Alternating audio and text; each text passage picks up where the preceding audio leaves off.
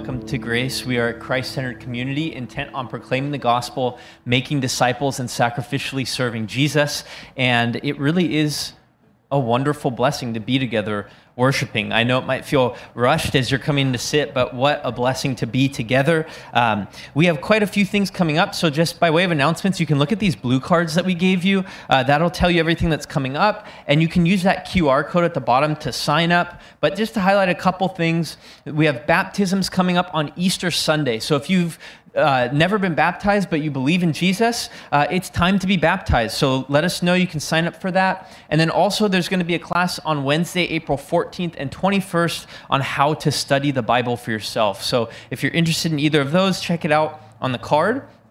And if you would stand with me, we're going to read from Psalm one thirty-five as we begin our worship together this morning. Psalm one thirty-five says, "Praise the Lord. Praise the Lord from the heavens. Praise him in the heights. Praise him, all his angels. Praise him, all his hosts. Praise him, sun and moon. Praise him, all you shining stars. Praise him, you highest heavens and you waters above the heavens. Let them praise the name of the Lord, for he commanded and they were created. And he established them forever and ever. He gave a decree and it shall not pass away." And Father, we long to, to praise your name and to worship you this morning. So please help us tune our hearts to sing of who you are. Help us to see your glory and be transformed into the image of Christ more and more this morning. We pray this in the name of Jesus and for his honor and glory and kingdom. Amen.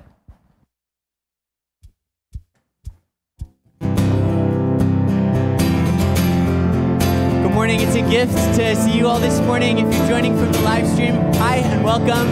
We're going to start by singing "Come People of the Risen King." Come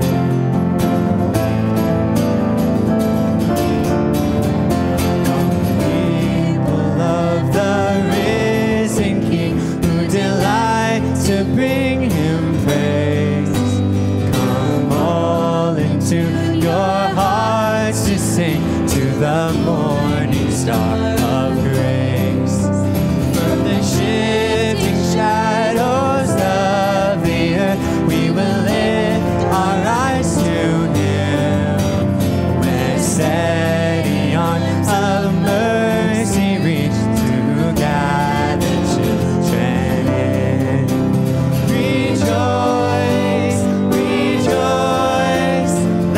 every tongue rejoice.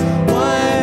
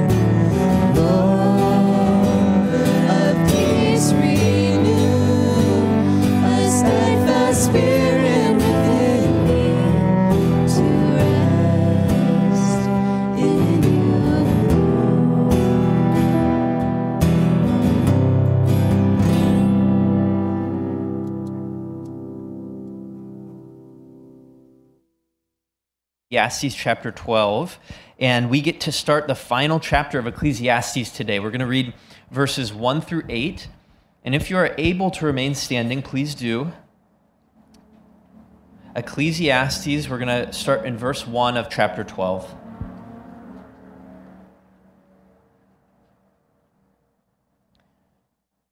Remember also your Creator in the days of your youth, before the evil days come and the years draw near, of which you will say, I have no pleasure in them. Before the sun and the light and the moon and the stars are darkened and the clouds return after the rain. In the day when the keepers of the house tremble and the strong men are bent and the grinders cease because they are few. And those who look through the windows are dimmed and the doors on the street are shut. When the sound of the grinding is low and one rises up at the sound of a bird and all the daughters of song are brought low. They are afraid also of what is high and terrors are in the way. The almond tree blossoms, the grasshopper drags itself along, and desire fails, because man is going to his eternal home, and the mourners go about the streets.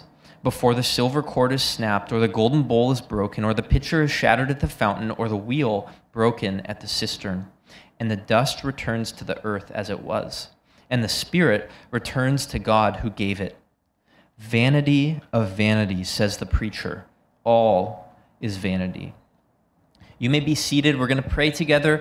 And this morning we want to remember one of our missionary families, uh, Misael and Yolanda Morello, run, uh, help run an orphanage in Mexico. And so we will be praying for them and remembering them this morning. And so uh, if you would, let's pray together for them and for our time together.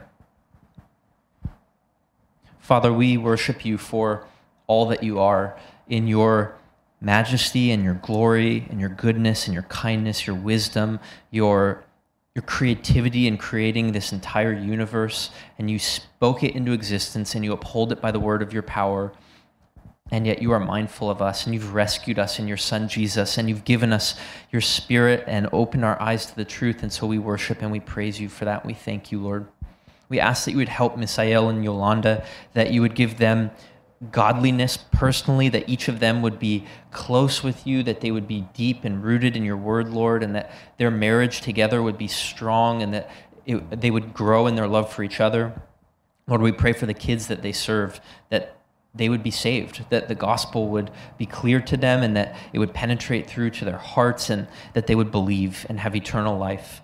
And pray also that you would place them in homes that are healthy and that are um, believing homes where the gospel is taught. And um, Father, we pray that the entirety of the country of Mexico would be penetrated by the truth of your word, and that um, people who are currently rejecting and ignoring you would come to faith in Jesus.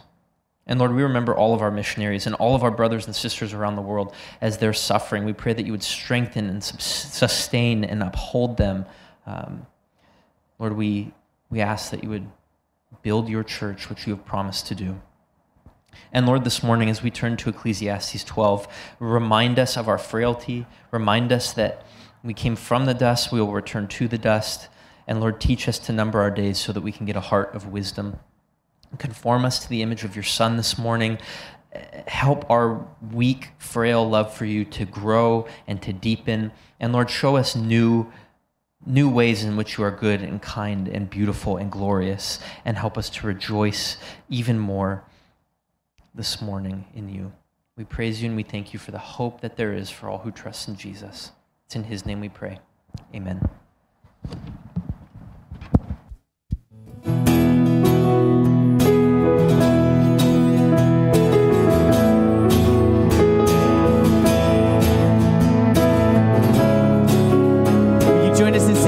Our hope in life and death, Christ alone, Christ alone is our hope in life and death. Christ alone, Christ alone, what is our only confidence? That our souls to him belong, who holds our days within his hand. What comes up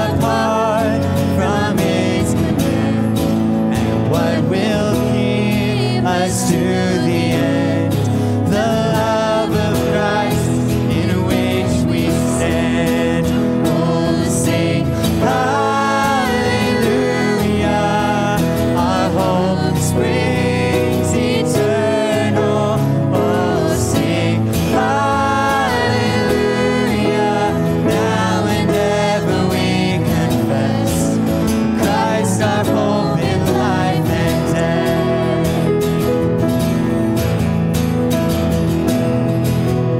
what truth, what truth can calm thy troubled soul. God is good, oh God is good, where is his grace and goodness known? In our grace, Redeemer's blood, who holds our faith when fears arise, who stands above the stormy trial.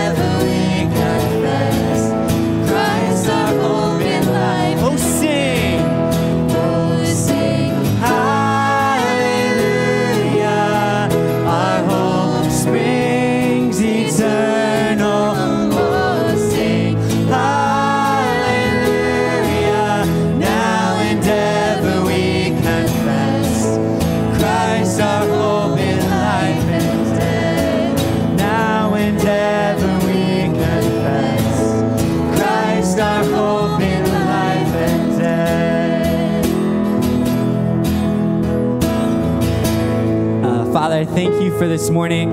Um, I think of a, a brother a long time ago who said, we kiss the wave that throws us on the rock of Christ. Um, that is hard to do. Uh, and yet, thank you for the words in this song. Who stands above our stormy trials? Who sends the waves that bring us onto the shore of the rock of Christ? Um, it's you, God, and so we put our hope in you. We remember that you are you're good and faithful even when life and people are not. We thank you that we can we can trust you and bank um, bank our entirety, bank our future, bank our everything on you. Um, if Christ be anything, he must be everything, and we ask that through singing and through your word, and as we move through this week and interact with the world that you've placed us in, um, we just ask that you would continue to prove yourself as our everything. Thank you for this time. In Jesus' name, amen.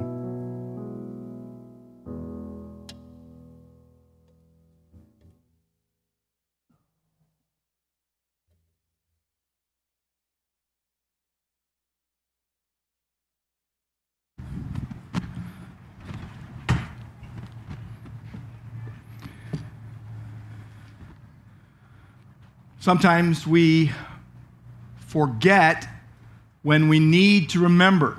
Sometimes we'll forget a name, a birthday, anniversary, appointment, some crucial fact.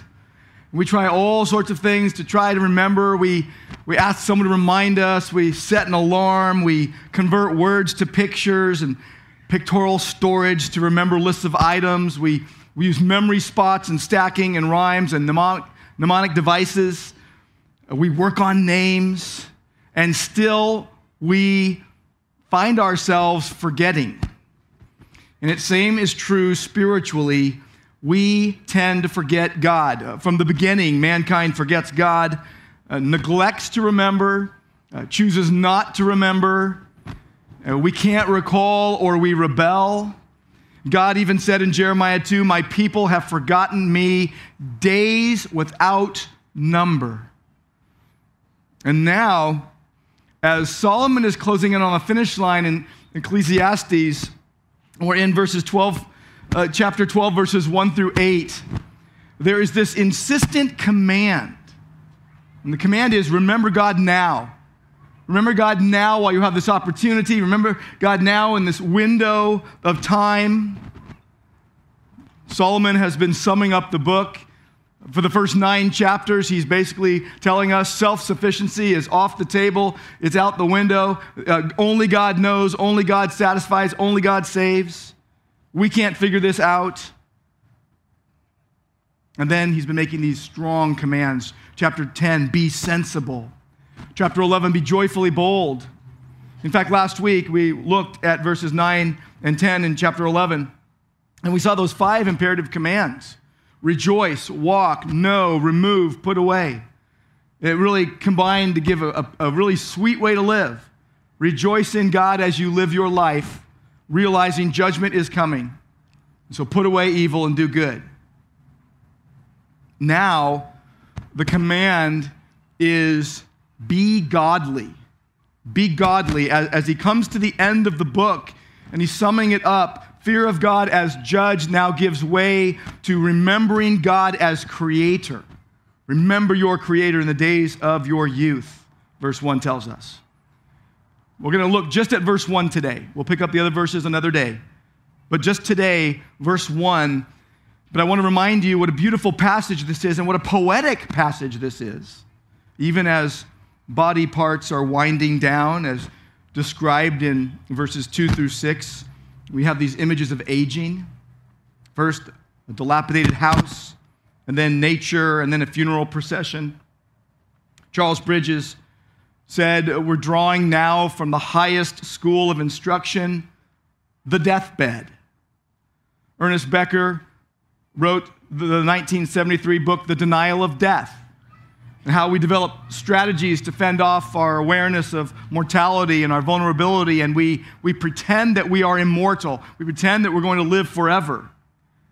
But what we have learned, if, if you've learned anything as we've been going through Ecclesiastes, what you learn is you have to live in light of death. You cannot live right unless you face death. Living in light of dying opens up the door for a godly perspective on life. And so as we look at verse one, we're seeing this idea of remembering God. We ask the question, what are we being asked to do? What are we, what are we being commanded to do? It's very simple. Remember. Remember means to acknowledge. It means to recall to your mind. It literally means to remind yourself and to keep something in your remembrance. It literally means to make a memorial, like an Ebenezer stone, where in the Bible they set up stones and said, thus far the Lord has helped us. We're going to remember this. Remember literally means to put a mark on something so that you'll remember who it belongs to. It's like putting your name on your backpack. I have a friend who has his wife put his his name on his Yeti coffee mug with his phone number, and it's etched in. So if he loses it, no one else wants it because it's got his name on it. Someone will say, wow, this belongs to someone else. To remember is to put a mark in your mind, and it's more than just not forgetting. It's acting on what you know. It's remembering God. You think about who he is, and you act accordingly. To remember means to make something or someone central in your mind. And we are talking here about making God central in your mind and in your heart. So the question who is very easy as well. It's your creator. Your creator, God Almighty. Now, creator here in Hebrew is plural, and it signifies a greatness of majesty. We're talking about God Almighty. We're talking about the triune God. We're talking about the Father, Son, and Holy Spirit. And notice how personal it is. Your creator. Your creator, the one who made you, the one that you are to acknowledge or face the consequences. I think of Acts chapter seventeen. I was looking at that a lot this week, shared it with a couple groups, And I was just struck by the fact that here's Paul showing up in Athens, and he starts conversing with Epicurean and Stoic philosophers, and they start calling him names as he is preaching Christ and the resurrection. And they say, you're an idle babbler. That was a, a, a huge put down. You're a, a preacher of strange divinities. They're IDing him as a crazy, like you're out of your mind, buddy. But Paul gets dragged into the Areopagus right before them, and they demand him to tell them what this new teaching is. And instead of lambasting them, instead of putting them down, instead of fighting against them, he just says, look, I noticed that you're really religious and that there's a, a headstone here to an unknown God. I'm going to proclaim to you what you don't know, what you've admitted you don't know. And he preaches Jesus strongly. The upshot of it is this. Some kept mocking. Others said, we're going to hear you again. And others believed. I want you to believe what the word says today. You shouldn't be mocking what God says, but you also shouldn't put it off for another day what Solomon is commanding you to do. Remember your Creator. Remember. There are so many reasons to remember God. First and foremost is He is the Creator of all. I mean, He made this marvelous creation for us to enjoy. But secondly, He's the giver of your life. It is very personal. He made you. He gave you life. He provided everything you have and all your family and friends that support you and surround you. And as Ecclesiastes says, He gives wisdom and knowledge and joy. He gives you what you have and enables you to enjoy what you have. You need to remember God because He is Creator, but also because He is the giver of your life. You also need to remember God because He is primary. He is first priority. He is preeminent, as Colossians one eighteen says of Christ, that He might come to have first place in everything. What you'll find is that if you do not remember your Creator, you will not truly enjoy life. If you're someone who says, you know, I don't need God in my life. I don't need what He has to say. I don't believe in Him. Maybe you're an agnostic. Maybe you're an atheist, and you say, I don't need God. What you're going to find out is He is primary. You won't enjoy life until you remember Him. And unless you focus your life on doing His will, you will be in misery. Because there's another reason to remember God. Just remind you of what we saw last week. God is your ultimate judge. Your ultimate judge. Spurgeon put it this way, many have forgotten God days without number. And then he says, oh, my beloved comrades in the army of Christ, may you all be preserved from such a curse. Some have forgotten God by self-seeking. Though once they seemed to have a zeal for God, now their zeal is entirely to push their own way. Anything and everything except the glory of God and the love of souls. Yet they profess to be God's people even now. To make self our God is a thing accursed in the highest degree. We need to remember God because He is the Creator of all. He is the giver of your life, and He is primary, and He is your ultimate judge. And when are you to remember God? This verse tells us, remember also your Creator in the days of your youth, while you're young, while you're relatively young. Now, seriously, though, this is really for elementary kids and junior hires and high schoolers and college students and young adults. And the rest of you can, can listen in if you'd like. But Solomon says, remember your Creator in the days of your youth.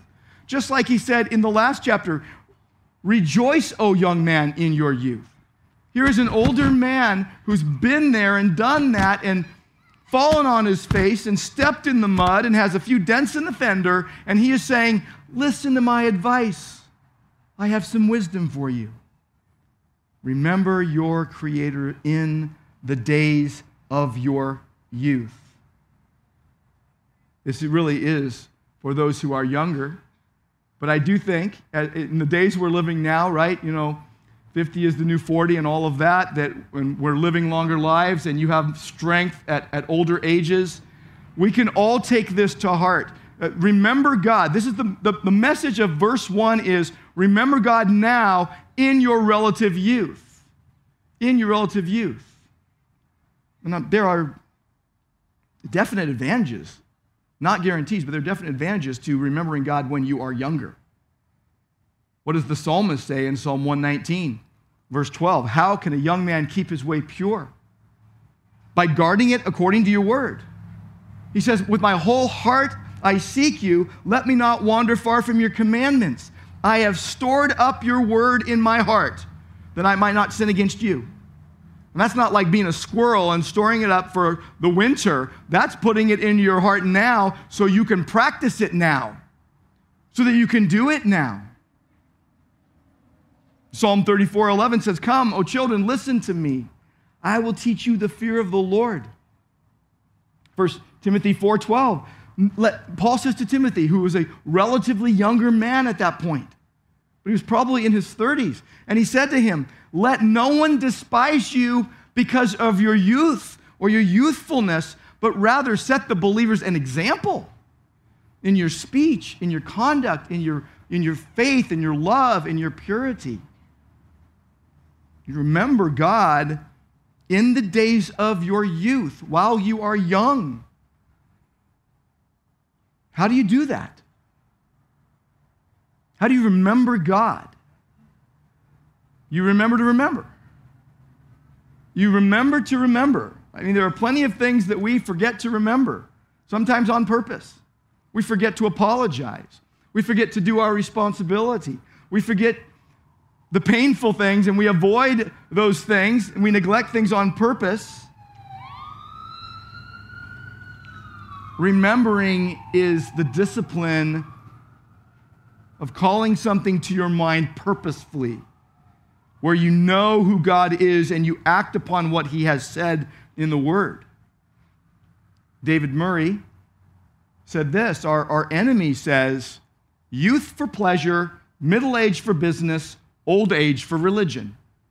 You know, wait, wait till later for God.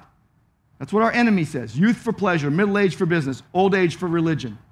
The Bible says youth, middle age, and old age for your Creator.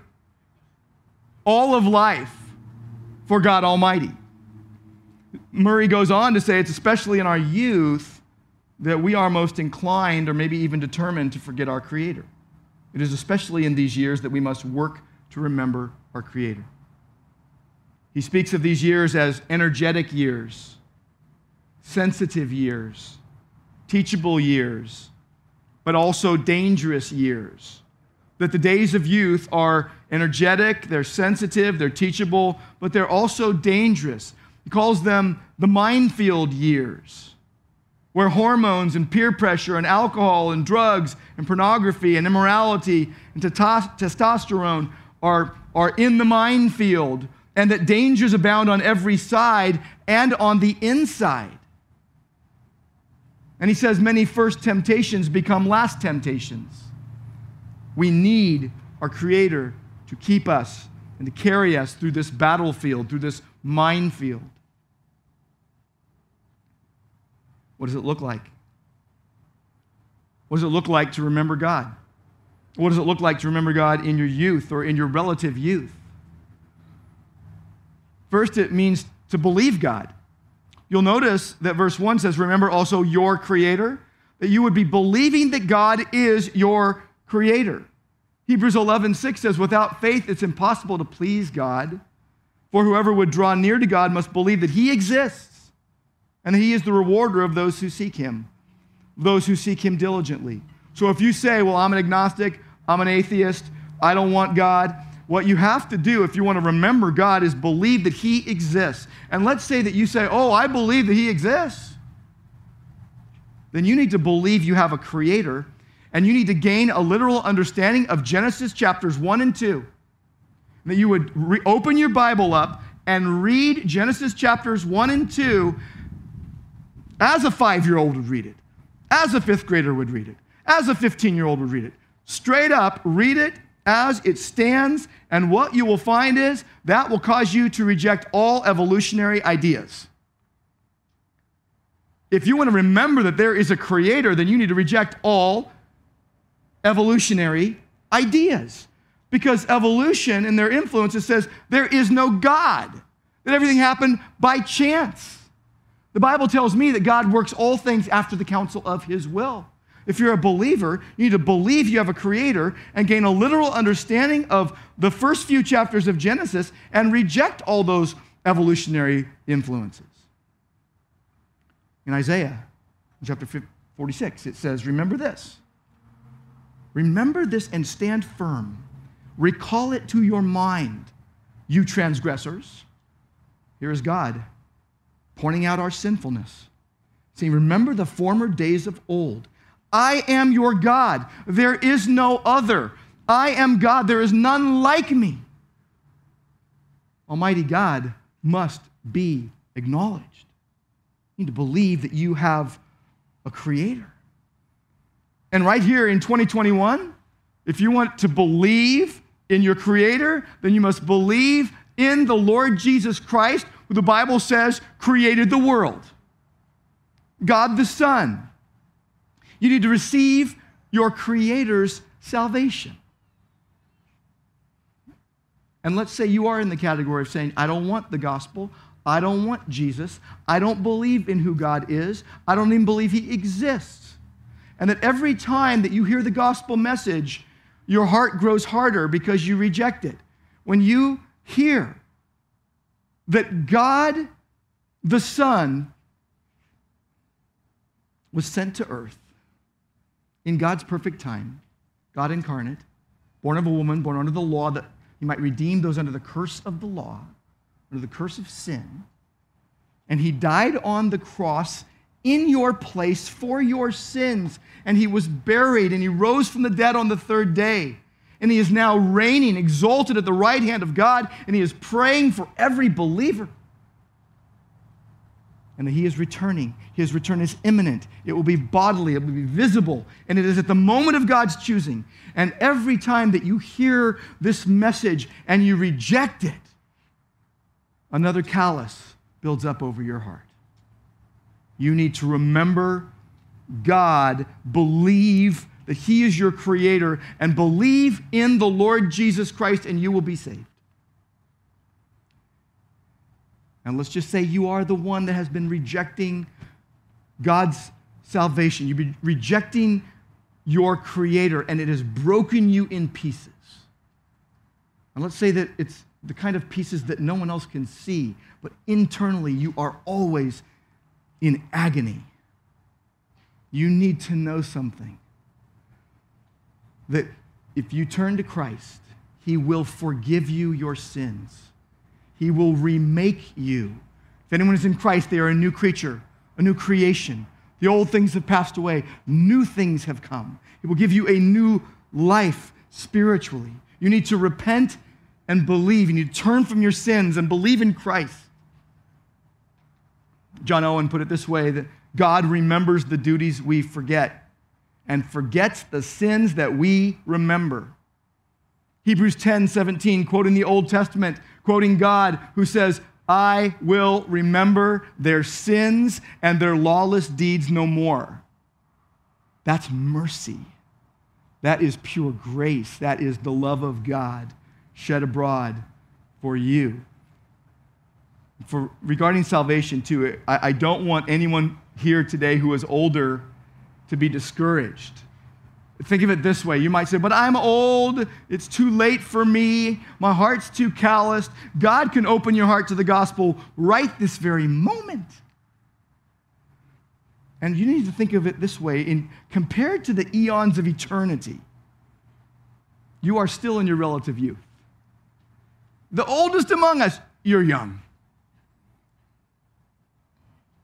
It's not too late. Your heart is beating. Blood is coursing through your veins. We don't need to go get the defibrillator. You're good. You're here. It is not too late to remember your Creator before death comes even nearer to you. Second Timothy two eight, remember Jesus Christ, risen from the dead. Martin Lloyd-Jones put it this way, Christians are those who, before everything else are conscious that they owe everything to the grace of God. If you're saved by Jesus, you're saved by grace alone, through faith alone, in Christ alone, for the glory of God alone. You need to remember your Creator in your youth. There are some numbers I have used throughout the years, and I don't even know how accurate they are, but I believe they hold some weight. For a long time, I would use these numbers to, to jumpstart people's passion to get the gospel out to the youngest amongst us. And these were the, these were the numbers, eighty-five, four fourteen. eighty-five, four fourteen. Which stood, stands for that eighty-five percent of people who become believers do so between the ages of four and fourteen. I don't know how accurate those numbers are.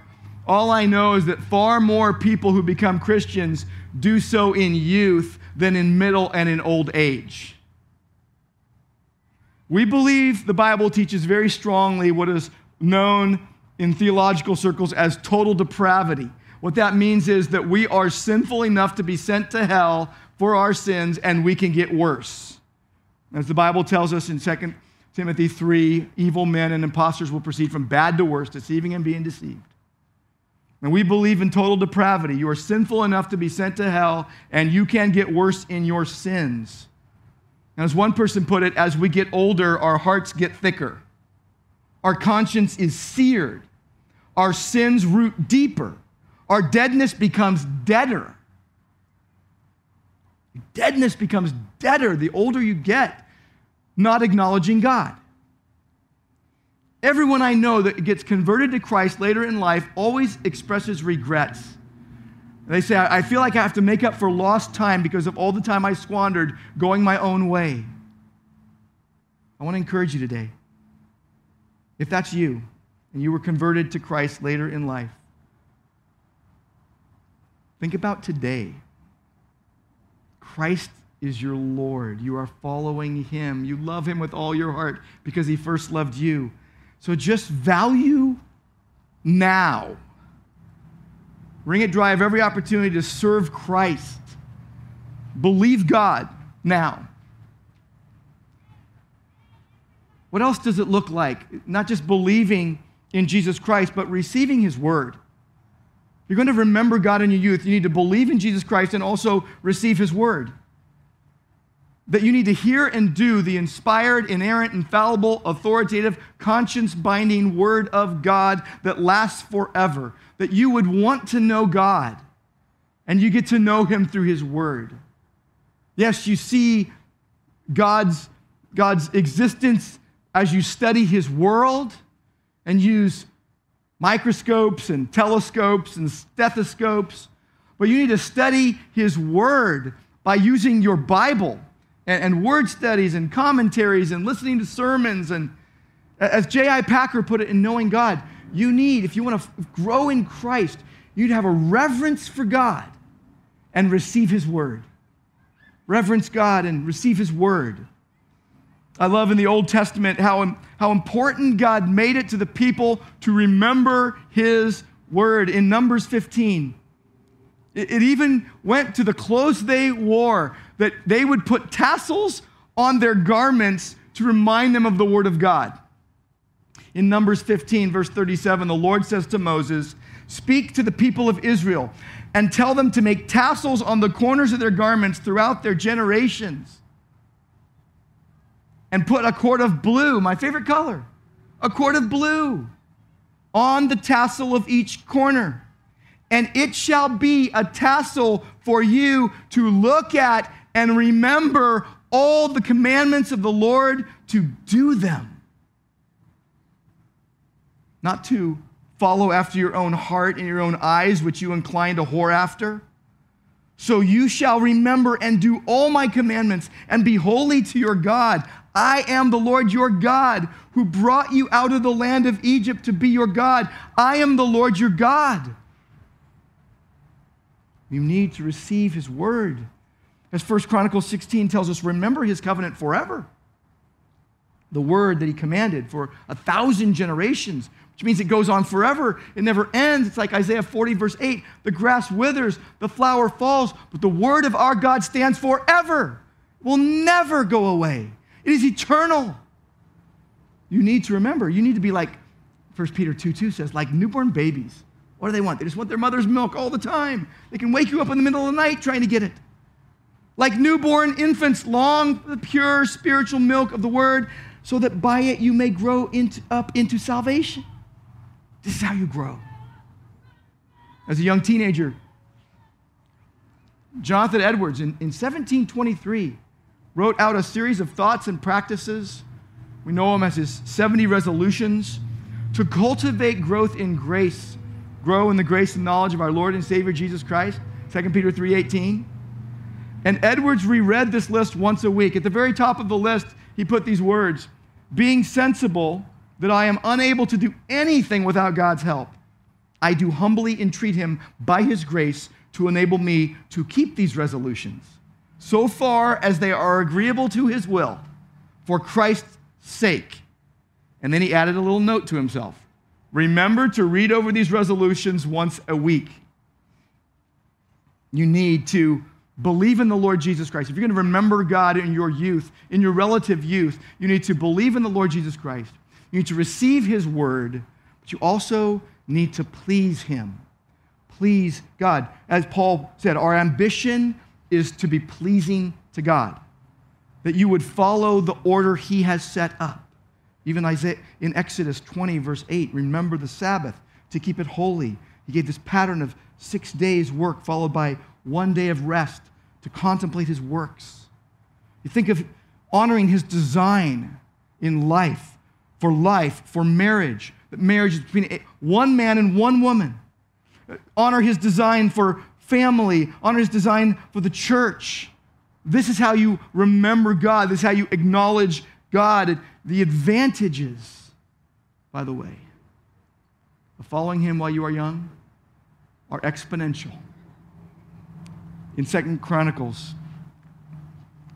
chapter thirty-four, we, we run across a very young king, an eight-year-old king. I'm thinking we should start doing this in our American politics. You know, become president at, at age eight, because then there's no dirt on you. Nothing to dig up. Look what they did when they were five. Nothing like this. Josiah was eight years old when he began to reign, and he reigned thirty-one years in Jerusalem.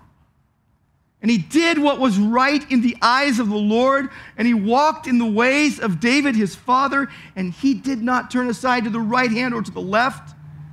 Verse three, for in the eighth year of his reign, age sixteen, while he was still a boy, he began to seek the God of David, his father. And in the twelfth year, age twenty, he began to purge Judah and Jerusalem of the high places, the asherim, and the carved and metal images.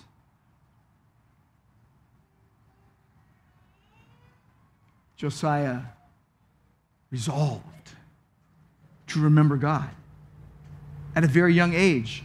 And surely he had wise advisors and older people pointing him in the right direction. This is the way, walk in it. And Josiah said, we are not going to do idolatry. You know, we've been talking a lot about, as a church, about pro- what's called progressive Christianity, which I say is regressive and oppressive. It's a false gospel. It's false teaching, and, and we need to bring these kind of things up. But every one of us needs to be very careful. It is very easy to be against one sin and then be for a bunch of other sins. And what will happen is we will call out certain sins and then condone other sins. I was just reading an article this week by Samuel Say called Preparing for Perseverance. Just hear some of the things he was saying. He said, if I'm not preparing myself for persecution, I'm not preparing myself for perseverance. Our culture is increasingly hostile to people like me. He's a black man. Not because of what I look like, but because of who I want to be like, Jesus Christ. Many think I should be worried about systemic racism against black people. I'm concerned about persecution against Christians. And then he says this, many of us young men are so quick to publicly criticize pastors who are unwilling to defy the government. But how many of us are unwilling to privately defy Satan? How many of us are unwilling to fight against porn? If our faith isn't strong enough to make us say no to porn, we shouldn't be so sure our faith would be strong enough to make us say yes to prison. And he closes with this, strong faith starts in our private rooms, not in public court.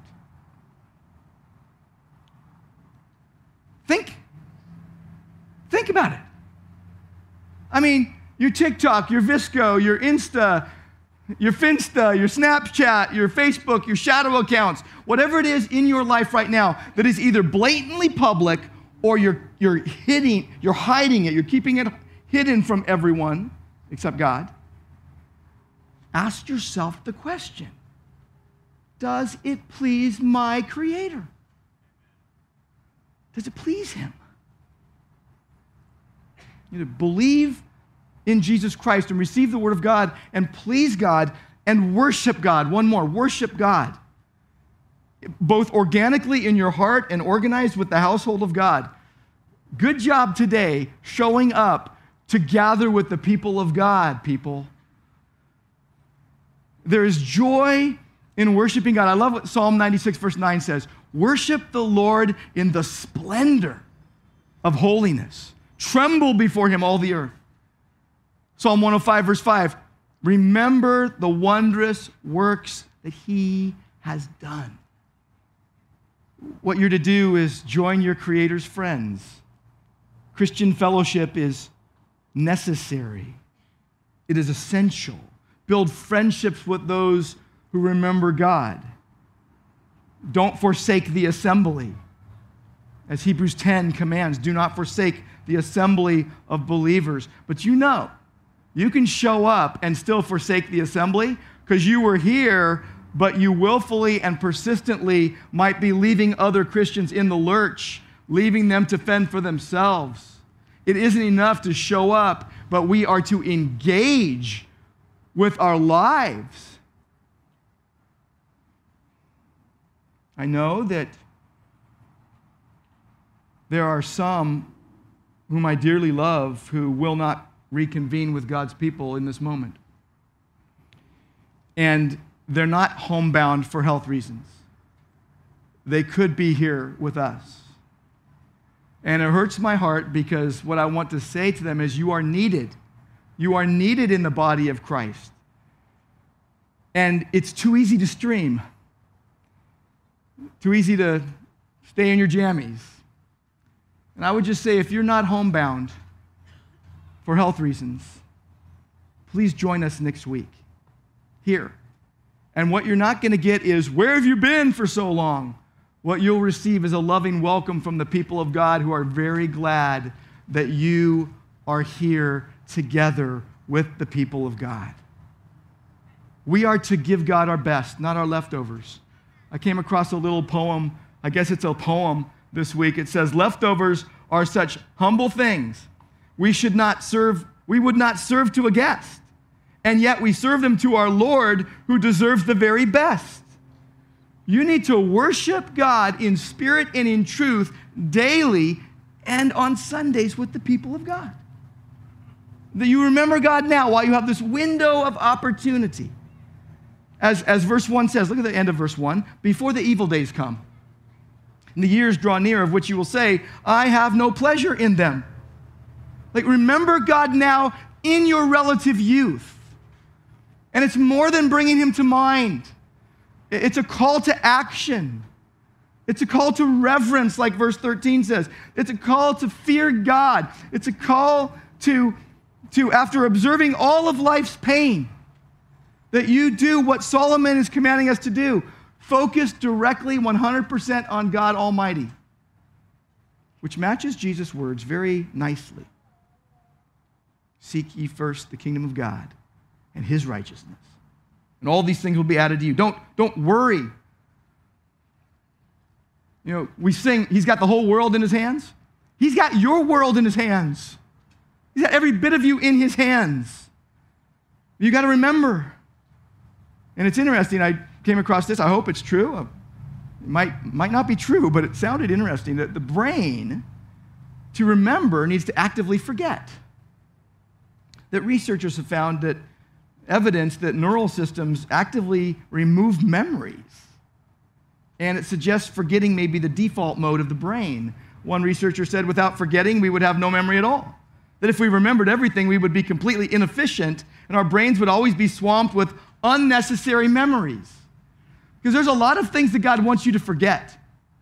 All your righteous deeds, all your sinful acts. He wants you to repent and believe and follow Christ. It's like Paul says in Philippians three, this one thing I do, forgetting what lies behind and reaching forward to what lies ahead, I press on towards the goal of the upward call of God in Christ Jesus. This is how you remember God in your relative youth. You serve him from the start, not the end of years. You begin with the end in mind. You don't just check the God box. You don't just live with a touch of Jesus. You allow God total control because it's already his, and you yield. You surrender to the sovereign sufficiency of God Almighty, or there will be no joy for you in life and no true remembering. Just remember your Creator in the days of your relative youth. Believe in Jesus. Receive his word. Please him. Worship him. Lord, we thank you that this is ours because of you, that we can remember you now with our whole hearts, with all of our body, mind, soul, everything you've given us, that in the days of our relative youth, we could believe you because you open our hearts to believe and to receive your word and, and even to enable us to please you and, and to worship you, Lord. We do not know how many days you have ordained for us, but Lord, we want to serve you with all our hearts today. And we pray in Christ's name. Amen. Amen. Would you stand and join us as we close singing All I Have Is Christ? The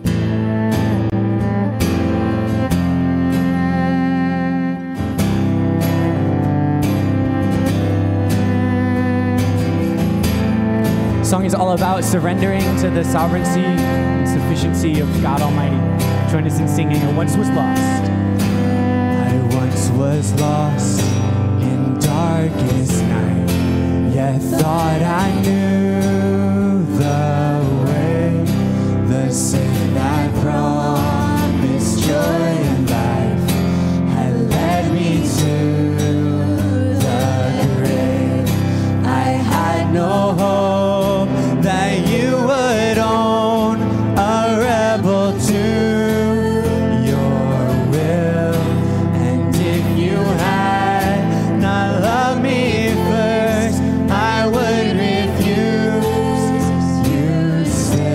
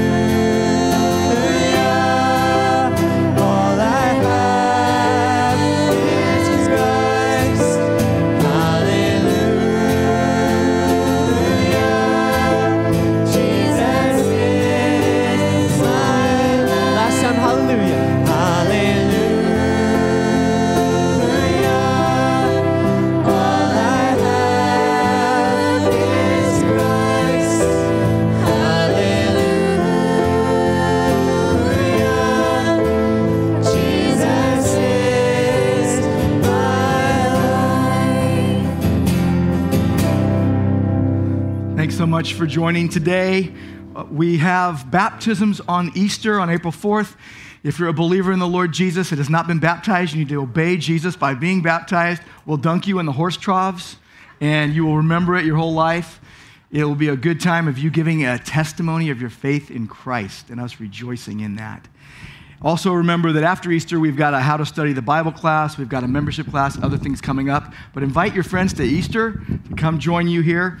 And as we close, let's close with Philippians three, which says this: "Not that I've already obtained it or am already perfect, but I press on to make it my own because Christ Jesus has made me his own. Brothers, I do not consider that I have made it my own, but one thing I do, what lies be- forgetting what lies behind and straining forward to what lies ahead, I press on toward the goal for the prize of the upward call of God in Christ Jesus." And Lord, we thank you and praise you for this time we could worship you together. Thank you, Lord, for your grace to us, and may we please you in all of our ways. And we pray in Jesus' name, amen.